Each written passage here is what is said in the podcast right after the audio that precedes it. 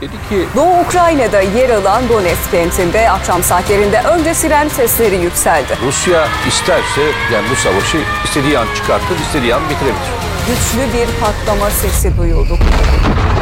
Ukrayna krizi nereye gidiyor? Topyekün savaş mı yoksa Rus usulü savaşsız savaşma sanatı mı? Ukrayna krizinde Amerika başta olmak üzere batılı ülkelerin istihbarat servislerinin Rusya'nın işgali girişimi için işaret ettikleri kritik tarih geçildi. Rusya bir işgal planı yapmışsa da NATO'nun Doğu Avrupa'ya yaptığı kuvvet kaydırması ve Ukrayna'ya son iki ayda Javelin antitank füzeleri olmak üzere temin edilen mühimmat bu planı şimdilik akabete uğrattı. Ancak Rusya'nın Belarus'taki ve Ukrayna çevresindeki askerlerini çektiği yönündeki açıklamaları inandırıcı bulunmuyor. Hatta batılı istihbarat kaynaklarına göre askeri sevkiyatlar aldatma hareketlerinden ibaret olduğu gibi Rusya'nın Ukrayna çevresindeki askeri sayısı 190 bine ulaştı. 17 Şubat itibariyle çatışmaların muhtemel adresi olarak Luhansk ve Donetsk Halk Cumhuriyetleri ön plana çıktı. Her iki cumhuriyet 12 Mayıs 2014'te Ukrayna'daki meydan olaylarını takiben Ukrayna'nın doğusundaki Rus azınlık tarafından teşkil edildi. Rusya aynı yılın Mart ayında Kırım'ı ilhak ederken bir yandan da ana dili Rusça olan azınlıklara silahlı destek verdi. Böylece Rusya, İkinci Dünya Savaşı sırasında Nazi Almanyası ordularının da önemsediği bir köprü başını elde etmiş oldu. Ukrayna'nın doğusu demir ve kömür madenleri açısından zengin bir bölge. Rusya 2014 yılında desteklediği ayrılıkçılar vasıtasıyla kuzeydeki Harkov ve güneydeki liman kenti Mariupol'a kadar ulaşmak istedi. Ancak Ukrayna ordusunun geç gelen kararlı direnişi stratejik öneme haiz bu iki noktanın Rus kontrolüne geçmesine müsaade etmedi. Ukrayna'nın en doğusundaki Harkov kenti herhangi bir silahlı gücün Moskova'ya ya da Rusya'nın endüstri merkezi Volgograd'a yürümesi için en ideal hareket noktası. 1925'te Stalingrad adını alan Volgograd, 2. Dünya Savaşı sırasında dünya tarihinin en çetin şehir savaşına sahne olmuştu. Kent 1956'da yeniden Volgograd olarak adlandırıldı. Şu anda Donetsk ve Luhansk Halk Cumhuriyetleri merkezde olarak şiddetli bir enformasyon savaşı yaşanırken 2014 yılında olduğu gibi çatışmaların bu cephelerde sınırlı bir karakterde şiddetlenmesi ihtimali yüksek görünüyor. Moskova yönetiminin Ukrayna topraklarına doğrudan bir saldırı fırsatını kaçırdığını değerlendirerek Ukrayna ordusunun bu iki cumhuriyetin sınırlarında geleceğe yönelik caydırıcı bir mağlubiyete uğratma arayışı ihtimal dahilinde olabilir. Bu yaklaşımı kavramak için Sovyetler Birliği dönemindeki Kalkin-Gol Muharebesi ve 1969 Çin-Sovyet sınır çatışmalarını incelemek yerinde olacaktır. 1931 yılından itibaren Asya kıtasına ayak basan Japon ordusu Mançurya'yı ele geçirdikten sonra Çin Halk Cumhuriyeti'nin liman kentlerine yöneldi. Sonraki hedefi ise Moğolistan üzerinden Sovyetler Birliği sınırlarını yoklamaktı.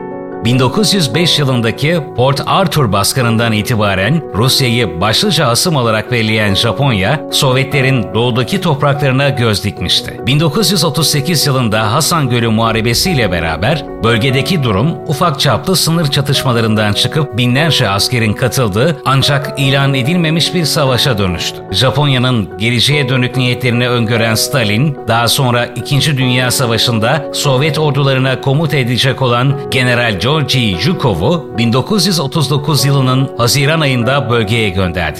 Birinci Ordular grubunun komutasını ele alan Zhukov, 20 Ağustos 1939 gününe kadar bölgede ezici bir gücü topladıktan sonra saldırıya geçti. Japonya, ordusunun maruz kaldığı insan ve silah kaybının büyüklüğü nedeniyle önce ateşkes, sonra da saldırmazlık paktı imzalamaya mecbur oldu. Japonya 2. Dünya Savaşı boyunca Kalkin-Gol Muharebesi'nin psikolojik etkisi nedeniyle Sovyetler Birliği ile savaşa girmeye teşebbüs etmedi.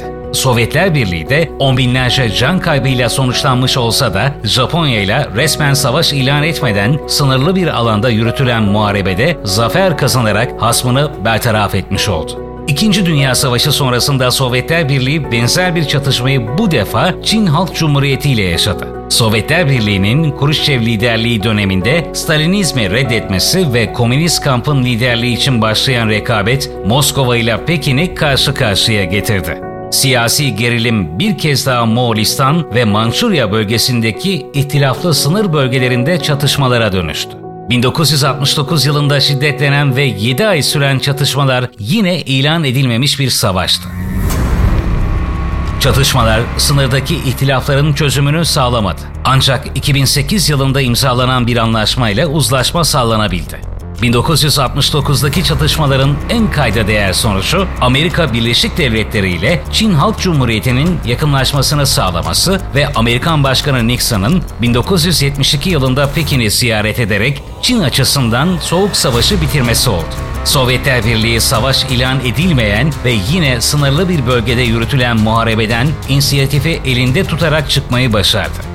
Birinci Soğuk Savaş'ın ardından Rusya, Japonya ve Çin karşısında savaş ilan etmeden savaşma sanatından elde ettiği tecrübeleri farklı bir boyutta uygulamaya koydu. Eski Sovyet Cumhuriyetlerindeki Rus azınlıkları amaçlarına ulaşmak için kalkan olarak kalkan olarak kullanabileceğini fark eden Rusya, yeni hibrit savaş metodunu ilk olarak 1992'de Moldova üzerinde tatbik etti. Transdinyester bölgesine yerleşmeyi başaran Rus askeri gücü, İkinci Dünya Savaşı'nda olduğu gibi Romanya'nın sınırlarına sokuldu.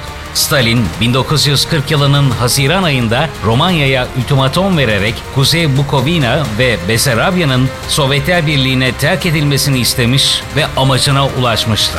Savaş bittiğinde bu topraklar kalıcı olarak Sovyetler Birliği'ne terk edildi. Rusya benzer bir güç gösterisini 1992'de Güney Ossetya vasıtasıyla Gürcistan üzerinde uyguladı. NATO'nun doğuya doğru ilerlemesi hatta Gürcistan vasıtasıyla Kafkaslara sarkma gayreti üzerine Güney Ossetya ve Abazya meselesini 2008'de Kremlin tarafından yeniden ısıtılarak bölgeye müdahale için kullandı. 2008 yılının Temmuz ayında Rus ordusu Çeçenistan, Kuzey Ossetya, Ingushetya, Kabardey, Balkarya ve Karaçay-Çerkezya bölgelerini kapsayacak bir şekilde Kafkas 2008 tatbikatını başlattı. Tatbikata 8 bin asker, 700 zırhlı araç ve 30 hava unsuru katılıyordu. Bu güç bir ay sonra savaş ilan etmeden Gürcistan topraklarına girerek 3 günde Tiflis kapılarına dayandı. Kremlin 2014 yılında Kırım'ı ilakı ve Ukrayna'nın doğusundaki ayrılıkçıları desteklemesine gerekçe olarak da bu topraklarda yaşayan ana dili Rusça olan halkın varlığını gerekçe gösterdi. İlan edilmemiş savaş ve hibrit savaş yöntemleri tekrar sahnelenerek hedefe ulaşıldı.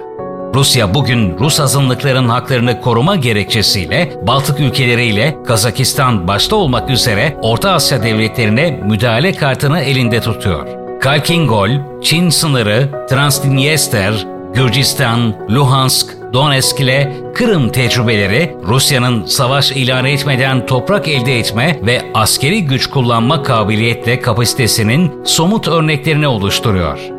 Ukrayna krizinde gelinen nokta Rusya'nın uluslararası ambargolara maruz kalmamak için Luhansk ve Donetsk köprü başlarına yaslanarak sınırlı bir çatışma ve ilan edilmemiş savaşta amaçlarına ulaşma imkanını değerlendirebileceğine işaret ediyor. GDH Dijital